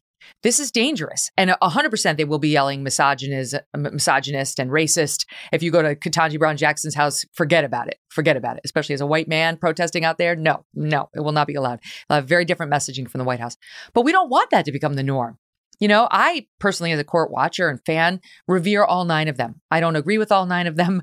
I think some are smarter and better than others, but I really respect all nine of them. And not for nothing. But you see the houses, you know, where they live on these pictures online. These are not rich people. They're not. Most of these guys could have made, trust me, they could be making eight, nine million dollars a year in in practice right. at any of these law firms they wanted. They could have the nicest home in any town. But they live in pretty, but not like huge mansions. They're making a couple hundred thousand bucks a year. So screw these people for getting out there and endangering them and their children before we even know what the opinion is, and for taking the protest beyond the steps of the Supreme Court, which where it's totally fair game. It's not fair game in front of their homes. It has a different effect, especially with those who have young children, uh, and they're breaking a norm that they're going to wish they didn't break. Yeah, I think that's right. I mean, look, part of the the broader landscape that that this election and and the last few elections, quite frankly, have the backdrop has been this loss of trust in institutions, right? Whether it's Congress, whether it's the presidency, uh, whether it's the media. Obviously, my God, the you know the loss of trust in the media has just been outrageous. But the Supreme Court is there, and Gallup tracks this, and and even since 2000, with the Supreme Court decision there of uh, Bush v. Gore. Um, through 2021, the Supreme Court does not have majority uh, who of people who say they have quite a lot of trust or uh, a decent amount of trust in in the institution and has lost about 12 points. It's a downward trend. It's probably going to continue. And the problem is, Democrats have been actively, since they've lost control of the court, uh, they've been actively trying to undermine it. I mean, let's just be honest. I mean, whether it's you know Chuck Schumer standing on the steps of the Supreme Court, you know, threatening the justices by name, whether it's this push among Democrats uh, in Congress to to you know court reform, something that Joe Biden backed when he came into office, which is basically packing the court. They're going to add as many justices as, as they deem necessary uh, to to win back a majority on that court to get the decisions that they want. Um, and so this has been a, a, a constant barrage. And to your point, it is it is undermining an institution that that we very much need in this country to be uh, as as you know nonpartisan, uh, but unfortunately, the court's been politicized, become politicized, as has everything, including you know all aspects of our government, the Justice Department, uh, all of our intelligence services, and the like. And so, it's an unfortunate trend, and it's going to continue because that's just where we are. And, and, Democrats have been the ones, at least as far as the Supreme Court goes, that have been actively, uh, you know, undermining it for the last few years. So, on the subject of whether abortion is the thing that will appear to the Democrat base and the swing voters, um, I don't think it is either. I I think if you, if this is your issue, you know, you're pro-choice and you're hardcore pro-choice, and like this is your you know single issue voter thing, you don't live in a red state. You don't. You wouldn't. That you, your values wouldn't align. I'm not saying in every single case, but in the vast majority of cases, you did not choose Mississippi uh, as your home to settle down with your family in. And th- there's a reason why, generally, in the, in the red states, the voters are pro life. And in the blue states, the voters tend to be more pro choice. The, the laws of each respective state tends to reflect the will and opinion of the voters. And that's as it should be. And that's as you would expect it to be in a federalist society like ours, in a republic, a, a dem- democratic republic, where the states get to make up their own minds about, on most issues, about how things are going to go. So uh, maybe they're going to rally like more Democrats to go to the polls in New York, but they don't need that. it's like you don't really need that at the federal level. This isn't going to be a federal right. issue, you know. So I don't think this is going to be the issue. I also think that in in no scenario realistically is this going to be illegal na- on a national basis. No matter what rattlings we're hearing about what the feds might do, it's not going to go national one way or the other. So this is this is going to maybe spur turnout at, in the local races, but not in the congressional midterms. I mean, am I wrong, Tom? Well, I think again, um, where Democrats think that they they can win some ground back, which they've lost, is in the suburbs. Right? They this is a, a particularly among moderate suburban women right? You look at a of a certain age, like yeah, well, of a certain age. No, no, um, because this is my theory. This is what this is part of my theory. Younger women tend to care more about abortion rights. Younger women, women who are in their 20s and 30s who actually might need an abortion, are the ones who are the biggest advocates of of abortion rights. And as women tend to get older and they tend to have their own families, I've seen this anecdotally and in polls, it just seems like it's less of a top priority. I, I think I would agree with that. Um, but again, you look at a state like a purple state like Arizona. We just mentioned the Scottsdale suburbs, uh, suburbs of Phoenix. You look at a place like Georgia, suburbs of Atlanta. I mean, this is where the Democrats, and again, those are areas that they made up a lot of ground during the Trump years, but have have given background over the last year and a half, the first term of this administration. So, um, but to your point, uh, I think you know we, we've already seen uh, the story that i mentioned earlier and we've seen prior to the leak of the draft uh, polling showed quinnipiac had a poll out last week that showed that inflation was the number one issue by far 31% an order of magnitude higher than anything else. The next highest was immigration like 10 or 11 abortion was tied for ninth out of 13 issues listed. It's just not an issue. Now that is that going to jump up? Of course it will We'll see how high it rises. We'll see how long it lasts. Um, but as other issues um, have, you know, sort of risen up in the mind of the public, whether it's been Ukraine, for example, or COVID, which was the number one issue for a long time and is now at the bottom of the list. Um, you know, we'll see how that how that issue uh, probably fades. Particularly, is is it is it going to sublimate? You know, the economy is it going to sublimate? Uh, you know, inflation is the number one issue uh, very, very, very unlikely. I don't see that happening. And so uh, there, there are just bigger concerns out there. And again, it's, it, you know, when people see this guy isn't going to fall or the states that they live in aren't going to necessarily, uh, you know, outlaw abortion altogether or what have you, it's not going to become the handmaid's tale. I, I think it'll be even more of, of, or even less of an issue uh, for voters as they approach the midterms. And uh, but again, in some swing states, this is where Democrats think they they can recover some ground. It's not just blue states; it's in those in those suburbs. But we'll see whether it happens. I don't. I think it might happen on the margins, but it's not going to be enough to do much of anything. A lot of the political cake is already baked.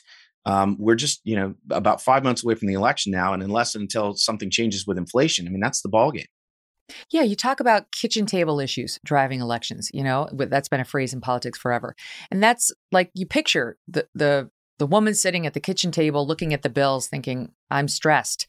I can't I don't know how I'm going to pay these. I can't pay my gas bill, I can't pay my electric bill, I can't pay my grocery bill. You know, I'm making the same money as I used to make, but my my expenses have gone way up. I mean, that's what's happening right now. And especially to, to my point of like the older women, abortion's not front and center. That's not their main issue at that point in their life. Even 40s and beyond tends to be less of a thing, just given the way biology works. Uh, are those people, and those tend to be the voters, right? Young voters are traditionally hard to get to go to the polls and so on. So, are those people really going to change their vote when they're mad about the inflation and they're mad about the crime rate in their neighborhood right. from red to blue? When abortions are not about to be banned in all 50 states and they know that if they're paying any sort of attention. That's not what's going to happen. I Right. just don't see it. But did Mitch McConnell hurt the Republican argument this weekend because he the the, the left wing media is really enjoying this soundbite of his, uh, where he came out and said, "This is the headline." He acknowledges a national abortion ban is possible if Roe is overturned. Um, I don't know if I agree with that characterization, but here's what he said. He told reporters, "You, uh, let's see, hold on, let me jump. Okay, he was speaking with USA Today. If the leaked opinion becomes the final opinion, legislative bodies, not only at the state level, but at the federal level, certainly could legislate in that area. And if this were the final decision, that was the point that it sh- that was the point that it should be resolved one way or another in the legislative process. So, in response to the question of whether a national ban is possible, he said, "Yeah, it's possible." Um, and then said the no carve out on the filibuster, even if the Republicans take over. In other words, he- Right. if the Republicans take over the Senate, he would not end the fi- filibuster to pass legislation on abortion. The same situation the Democrats are in now, where they can't they can't uh, get legislation through uh, that would make abortion legal in all 50 states because there's a filibuster and they can't break it. And Jen Psaki says even if they break the filibuster or get rid of it, she says we still don't have the votes. Anyway, Right.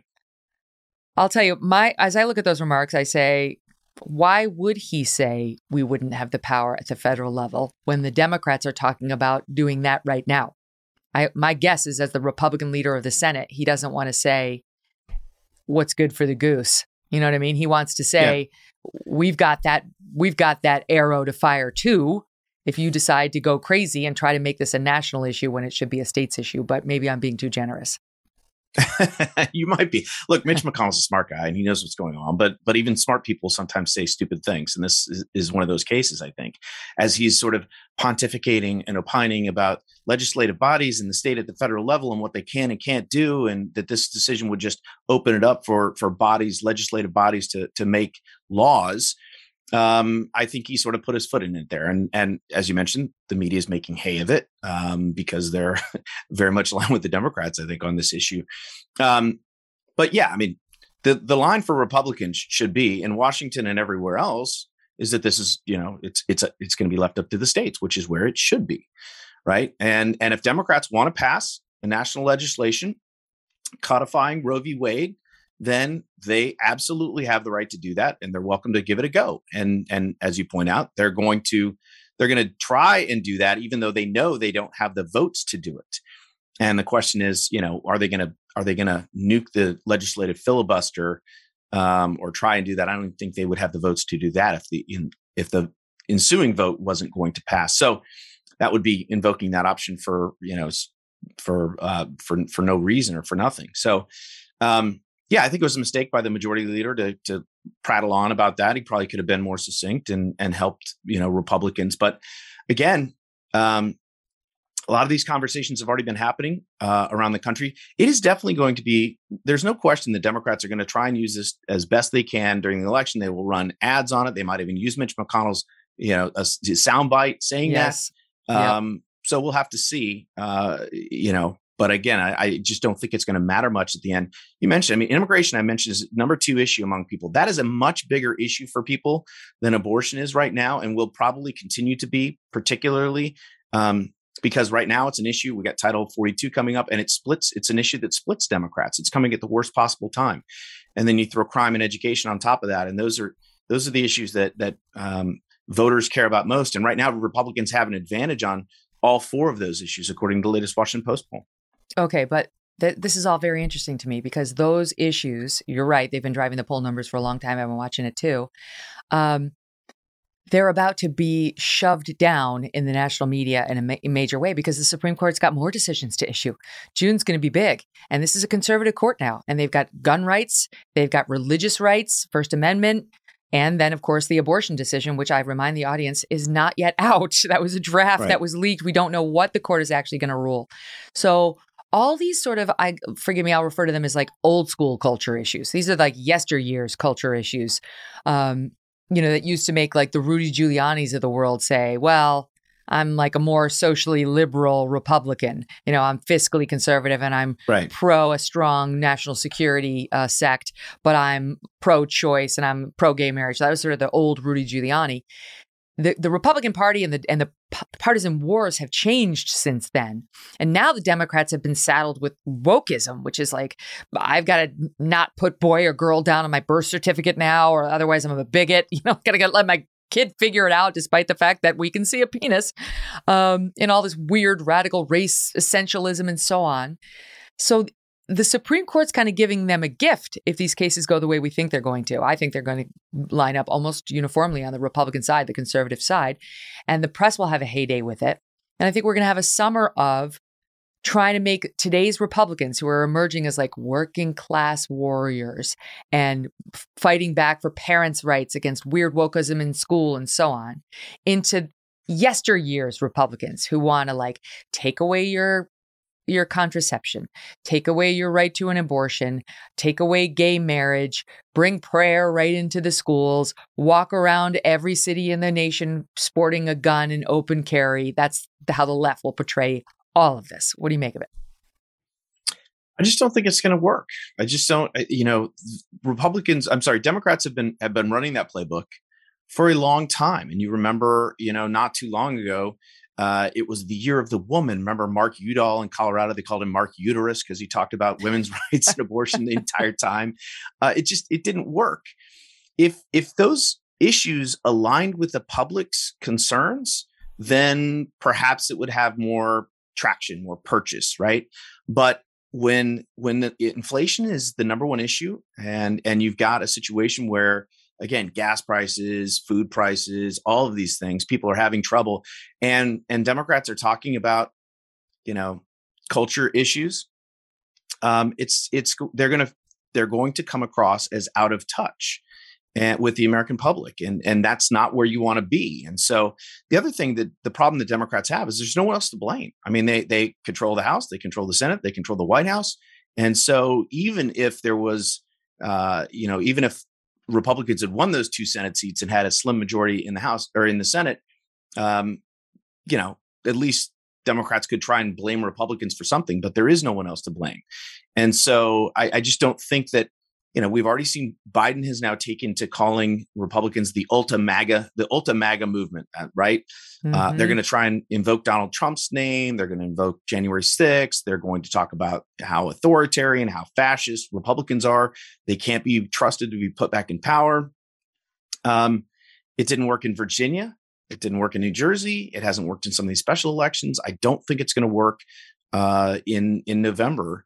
It might work in some of these races, depending on who the candidates are, but but across the board, it's not going to work because it's not addressing the issue that that you know people are most whether you're Republican yeah. or Democrat. And this is the other thing. I mean, it's it's more of a these days in the Republican Party. I think one of, this is one of the things that Donald Trump has done is w- we've seen Hispanic voters fleeing the Democrats. We've seen numbers that suggest African Americans, uh, some are as well because it's more of a class issue. It's more of an economics issue. It doesn't matter what race you are. It's it's are you better off than you were before economically and who do you trust to better handle the you know current economic situation and democrats are not they're not inspiring a lot of confidence uh, in in the public right now the other thing is uh, Mitch McConnell just gave the Democrats a gift with that soundbite. However, he meant it. It'll it'll be bastardized and used against him and other Republicans at the national level because this is about to become a states issue, as it used to be, as it should be, in my view.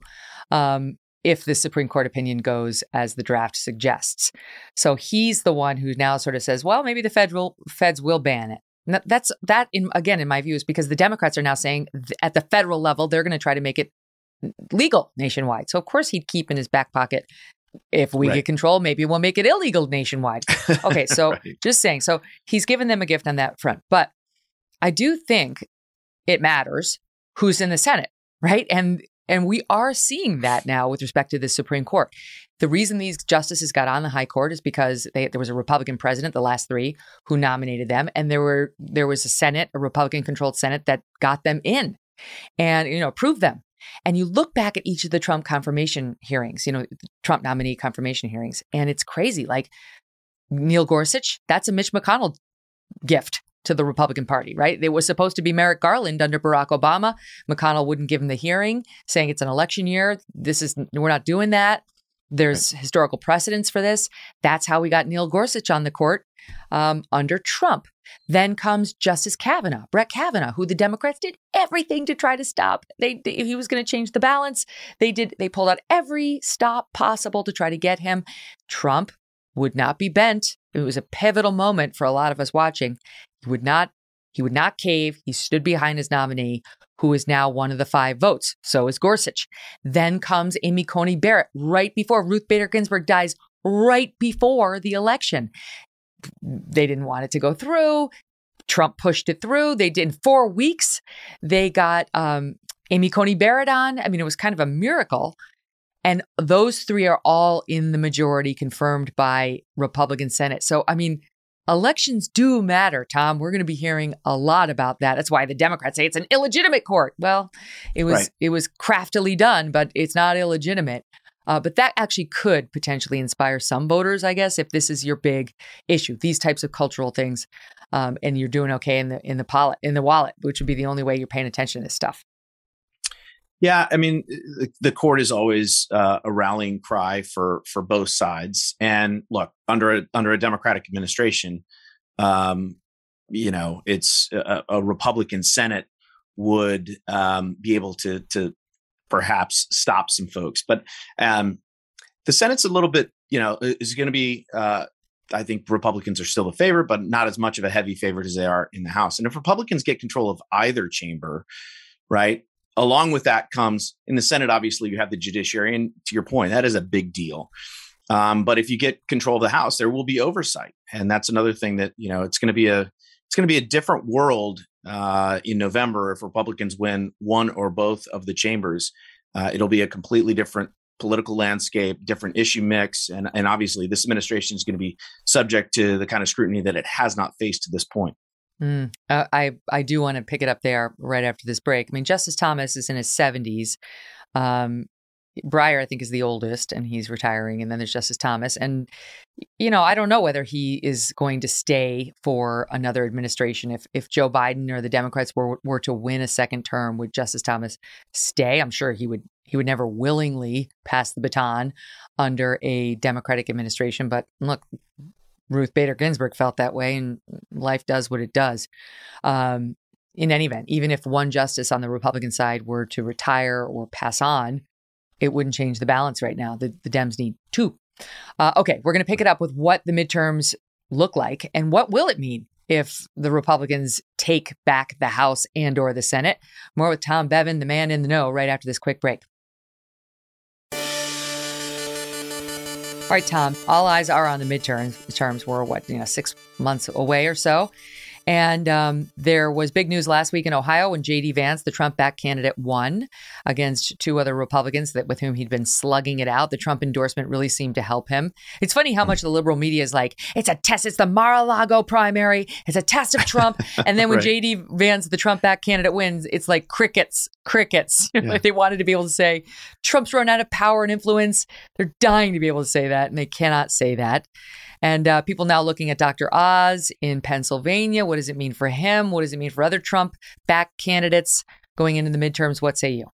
Well, I, I it was a great night for Trump last week. I mean, he went 14 for 14 in Ohio, not just JD Vance, but but other Republicans that he backed in these House races won some of them, you know, big upsets and convincingly. And so um, and you're right. I mean, he picked JD Vance up off the floor. He was languishing in third place, you know, in the middle of April um, and went you know straight to the top. Now JD Vance is, was a good candidate though, in in some ways. I mean, he obviously you know said some nasty stuff about Trump, but Trump addressed that by you know in, in his in his famous way. Yeah, um, Dr. Oz if I, if, I, if I didn't back anybody who had ever criticized me, there'd be there'd be nobody. yeah, said he said some nasty stuff, but he didn't use the word stuff. Uh, yeah, but but Dr. Oz is a little different. I mean, you can definitely sense that uh, you know Republicans, even people who like Donald Trump a lot in Pennsylvania were mystified by his choice of of Oz over David McCormick and also Kathy Barnette. Don't sleep on her. The latest poll, Trafalgar poll, came out yesterday, has her at like 22%. Oz is up two points, but it's a it's a three way race there right now, and and I think it's it's within the margin of error. So anything can happen in Pennsylvania, which is a week from tomorrow, and so. Um, you know, and the the other race that people point to about Trump's influence is is the governor's race in Georgia, where you know Trump very much wants to have Brian mm. Kemp not win reelection, but Trump's back happening. candidate Perdue is is uh, not doing as well as many people thought he would do. But but yeah, this this whole month, I mean, we've got beyond Pennsylvania, you've got North Carolina, you've got um, you know Arizona, Missouri. Uh, sorry, Arizona's in, in August, uh, Missouri, but a lot of you know Trump endorsements are going to be on the line this month. So I think w- we'll see when the dust settles uh, how well he does. But but he certainly got off to a good start in Ohio last week. And do we think Ohio is an outlier, just given its demographics and you know it's turning more and more red and has been for some time? It wouldn't surprise anybody to see Trump's influence still big there. But what do you? What are the early signs in terms of his influence in these other states, even outside of Pennsylvania, which is more purple? Yeah, I mean, eh, the candidate he endorsed, North Carolina, Ted Budd, is sort of running away with it there, and that's a state that's been trending Republican, um, you know, over the last couple cycles. Um, I mentioned, um, you know, I mentioned Georgia. That's obviously now a, a famously purple state. Um, Herschel Walker seems to be holding up pretty well thus far. Uh, mm-hmm. Uh, obviously, in the in the primary, uh, he's he's you know crushing it. But um, there are questions about whether he'll be you know he'll be one of those general election candidates that is able to get it done or not. I mean, we've seen this in, in repeated cycles that Republicans will invariably shoot themselves in the foot in one or two Senate races. You think of Sharron Angle in Nevada, you think of Christine O'Donnell in Delaware, or Todd Akin, Richard Mourdock. I mean, you My can go God. down the list.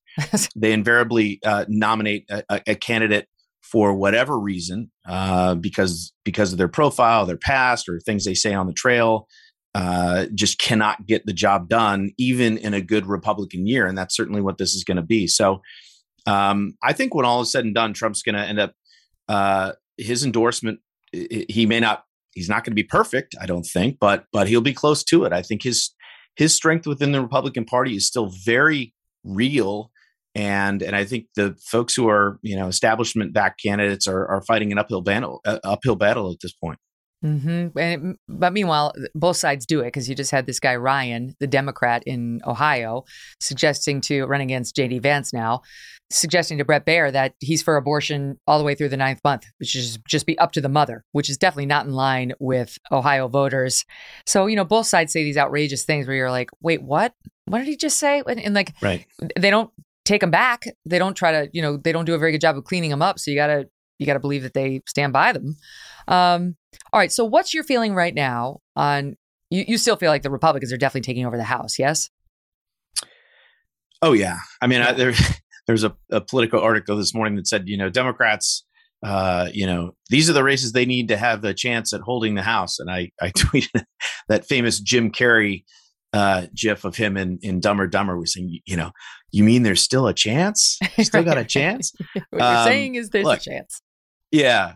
Uh, I, look, I don't think there's any any pundit or prognosticator or political watcher who thinks that the Democrats have a realistic chance. I mean, you just look at the you look at the toss up races. Um, go to Cook Political maybe and, and check out their ratings. They've got you know 18 Democratic toss up races, eight Republican toss up races. So if Republicans just manage to split the toss ups, they lose four of theirs and they win nine of the 18 Democratic seats. There's your five seats. I mean, there it there's your Republican majority. Mm-hmm. And on top of that, you've got you've got eight more seats that are democratically held that are rated leans or likely Republican.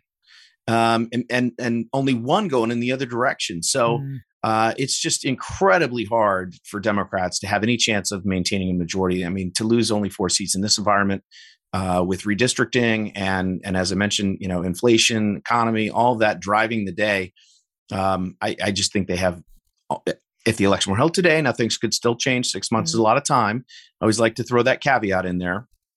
Uh, but right now, I mean, it's it, yeah, they have very little you, chance of approaching zero. I'll, I'll get to the Senate one second, but when you mentioned redistrict, yeah. redistricting, you know the Democrats did a very good job of it. The Republicans tried to do some as well the the Democrats have seen some of theirs knocked down by courts, which has been kind of interesting to watch because They've Mm. been too clever by half in their attempts, and the courts have been like, yeah, no, these lines make absolutely no sense. So uh, I'm sure you've been keeping a closer eye on it than I have, but how how has that shaken out? The the attempts to sort of jerry rig the election by changing the voting lines, Democrats versus Republicans. Yeah, I mean, uh, Democrats were really aggressive. I mean, in my home state here of Illinois, they drew some crazy districts. New York Um, too. Yeah, New York too. Maryland is another one. Uh, you know, and Republicans Republicans did the same uh, in in some of their, you know, North Carolina, and obviously what Ron DeSantis did in Florida. And I think that's going to be challenging court. So we'll see. Um, you know, part of my my gripe about this, which is always my gripe, is the media. You know, and the the the idea that you know when Republicans gerrymander, when Democrats do it, it's just you know it's them exercising power. When Republicans do it, it's it's the you know it's it's racism, it's voter suppression, it's the end of democracy. Yeah. Um, look, this is what parties do, and and it is an unfortunate feature of our democracy that you that this is the way that we do it, and it's leading to less and less competitive districts. I mean, personally, I would like to see you know, you know, Iowa's always held up as the gold standard. They've got a nonpartisan you know commission that that redistricts or you know sets their districts, and we'd love to see more of that. Uh, so they're not drawing these ridiculously crazy districts um, and keep them more compact and in uniform. But that's just kind of not where we are. Hmm. Um, but I think the net of this is that Republicans ended up, you know, with a slight advantage on redistricting. Initially, it looked like Democrats were going to come out Yeah. with a little bit of advantage, and then that kind of got wiped away with with what happened late in Florida. So, um, and again, you know, only having to win. I mean, you go look at the historical average of first term incumbents. Uh, you know, they're facing their midterms. It's like 28 seats that the party typically loses in about two and a half Senate seats. So, historically speaking, it'd be very, very tough uh, for Democrats to to get to a point where they, um, you know, held their losses even even to you know 10 or 15 seats. That would even be a miracle, but that would also mean a Republican majority in the House of Representatives. That's right. That's right. And there's all sorts of investigations already being promised um, into Fauci and others. The Senate is the big question and a lot tighter. How's that looking right now? Uh, you know, it's it's it's better for Democrats, but still not great. You've got uh, seven toss-up seats. I think four four Democrats, three Republicans, and you know the Democrats are the ones that we've been talking about. It's Mark Kelly in Arizona, it's uh, Catherine Cortez Masto in Nevada, it's Raphael Warnock in Georgia, and it's Maggie Hassan in New Hampshire. And then on the Republican side, um, you've got an open seat in North Carolina, which we talked about the primary there, open seat in Pennsylvania. Um, and then you've got Ron Johnson, uh, who's running in Wisconsin. That's considered a, you know, Wisconsin's been a, a 50 50 state. Um, I would, you know, Ron Johnson is a, an incumbent, which makes it, you know, a little bit better for Republicans than an open seat. Um, but, you know, again, it, these Democrats are all in very, very tough races uh, because, you know, I think Democrats would like to look back to recent history, 2018, where, you know, Republicans really got thrashed in the in the House uh, 40 plus seats in the House, but picked up two Senate seats. And you go back and look at that, and and you know this is Trump said it was a red wave. It was a it was a blue wave in the House, and it was sort of like a red ripple in in the Senate. And the reason that was is is the states that were in play. Uh, like Missouri, for example, they could really sort of flex their partisan muscles, right? Um, you know, in rural areas, it wasn't just in the suburbs where you know Republicans lost a lot of these House seats in 2018. Um, they were in more red states. The problem for Democrats is these states are not blue states; they're very much purple states. I mean, Arizona and Georgia and Nevada uh, and New Hampshire are states that are basically you know two, three point states, maybe even less than that. Um, and so there isn't a lot of and, and they have they have Republican DNA in them. So I think they're going to be, uh, it's going to be a struggle for Democrats um, to to win those seats. And you know, if the landscape is as bad in November as as it is right now, people aren't even talking about uh, you know Bennet in Colorado, uh, which is another Mm. seat that that could potentially uh, you know come on the board late and and be a real struggle. You've got it, you know. Uh, Washington State's another one that you know is is considered probably safe for Democrats, but in this kind of environment, we don't know. Um, we know it's bad, but we don't know how bad it is. How bad it'll be for for Democrats right now. The you know in the House, you're looking at anything that's like a you know, any Biden, any district that Biden won by 10 points or less is potentially, uh, you know, in play, given what we saw in, in Virginia and New Jersey, about a, a 10 to 12 point shift. Um, so I think it's, I think the Senate is, the Republicans are the favorite to take the Senate. There's no question. They're just not a strong favorite as they are in the House. And meanwhile, the, the issue that you keep, you know, mentioning, inflation, they're doing very little about, right? The Fed raises interest rates a little bit they're not nowhere near enough to actually change what's happening on the inflationary front. And yep. immigration, we're about to go in the wrong direction. You know, we're lifting Title 42. We're going uh, to, at the end of May is when that's happening. So things are not going to get better. Mayorkas keeps telling us, so oh, we've got it under control. No one believes that. If you have it under control, why is it so bad? Why is it at record levels of bad? Before we lift that, those are issues people really do care about and that drive voters to the polls. You know, not as much abortion, um, but on top of that, you've got a very woke administration that's very lectury and judgy and interfering with parents and the school, you know, boards and so on. And you got disinformation departments, stuff that hits people in their personal lives in a way that, you know, maybe the abortion motivates some Democrats. This stuff motivates a lot of Republicans. That's why we saw Glenn Youngkin, you know, surge to victory in Virginia. That's right, and and we're going to get another inflation number on Wednesday. Uh, it's expected to be a little bit less than March, which was eight point five. It's supposed to be eight point one, but you know, eight point one is is still disaster territory for Democrats. I mean, that yeah. number has to come down a lot between now and November uh, for for this. And, and Biden's going to give a speech uh, about it. This he's he's talking about it more often, which I think is probably you know smart and good. Yeah. Uh, but to your point, there's not a lot that he can do. Some of the things that he's, you know, that have caused inflation, you know, first the administration, I mean, they've, they've literally just bungled this from the beginning. When, when inflation started percolating as an issue last spring, they said, no, it, it doesn't exist. And then they said it's, you know, oh, it's temporary. At the end of the year, Biden said it had peaked at 6.8%. And then, it, as I mentioned, it went up to 8.5%. Mm. They've taken sort of a dismissive attitude that, you know, oh, well, that's a, you know, upper class problem. Remember Jen Psaki with the supply yeah. chain issues. Um, they just haven't, and then they were blaming it on Putin, uh, which clearly, you know, the American public didn't buy. Hike. And, and now, you know, Trump's going to sort of shift it and, and, and try and, you know, blame Republicans for it and, and say they can't be put in power. So I just think the administration has not, meanwhile, it's, it, it rose quickly to the top concern among Americans uh, as as they dealt with higher gas prices. And you know, it's one of those things when you when you fill up your tank and it costs you know seventy or hundred dollars the first time, it's like whoa, you know, wow, that's a yeah. lot. Um, it's it's more shock when you've done it 10 20 50 times it's there's a cumulative effect and it turns yeah. to anger and why am i still paying this much and, and so we've gotten into the anger territory now where people are uh, and the, the Washington Post poll that came out last week showed this. I mean, I think it was like 44% of people are not just concerned about inflation, they're upset by it. I mean, it really mm-hmm. is starting to piss people off. Mm-hmm. And the mm-hmm. administration, again, hasn't done what I think is is match the level of urgency. I mean, Joe Biden should have set up a commission. He should have an inflation czar. He should be talking about it every day. Here are the things yeah. we're trying to do. It should Even, be all over it. Should be all over it. And and just to sh- because even if you don't believe there's a lot the administration can actually do to bring inflation down, they can at least match the urgency of the American people on the Absolutely. issue and communicate to them every single them. day. We're we not sleeping until this thing, you know, until we fix I this see problem. It like this, Tom. I see it like you're you're in this svelte 120 pound body, and you let somebody else Wouldn't control your nice?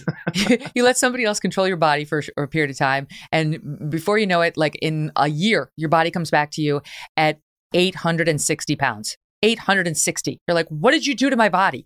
And then the next month he says, well, now it's 810 pounds. like, what? Right. What? What? I, I'm not satisfied. And yes, I'm angry. I'm more than concerned. I'm angry. Uh, they're going to have to deal with that. No amount of saber rattling about, you know, social issues is going to be enough to turn the tide. Tom, such a pleasure. Thank you so much for what you do. Love RealClearPolitics and your whole team there. Thanks, Megyn. Great to be with you. Thanks for joining us today. Tomorrow, my old pal Judge Napolitano will be back with us. We used to do, oh gosh, so many segments together when I was on Fox News. He's always entertaining. Haven't talked to him in forever. Looking forward to our discussion. In the meantime, go ahead and download The Megyn Kelly Show on Apple, Pandora, Spotify, and Stitcher.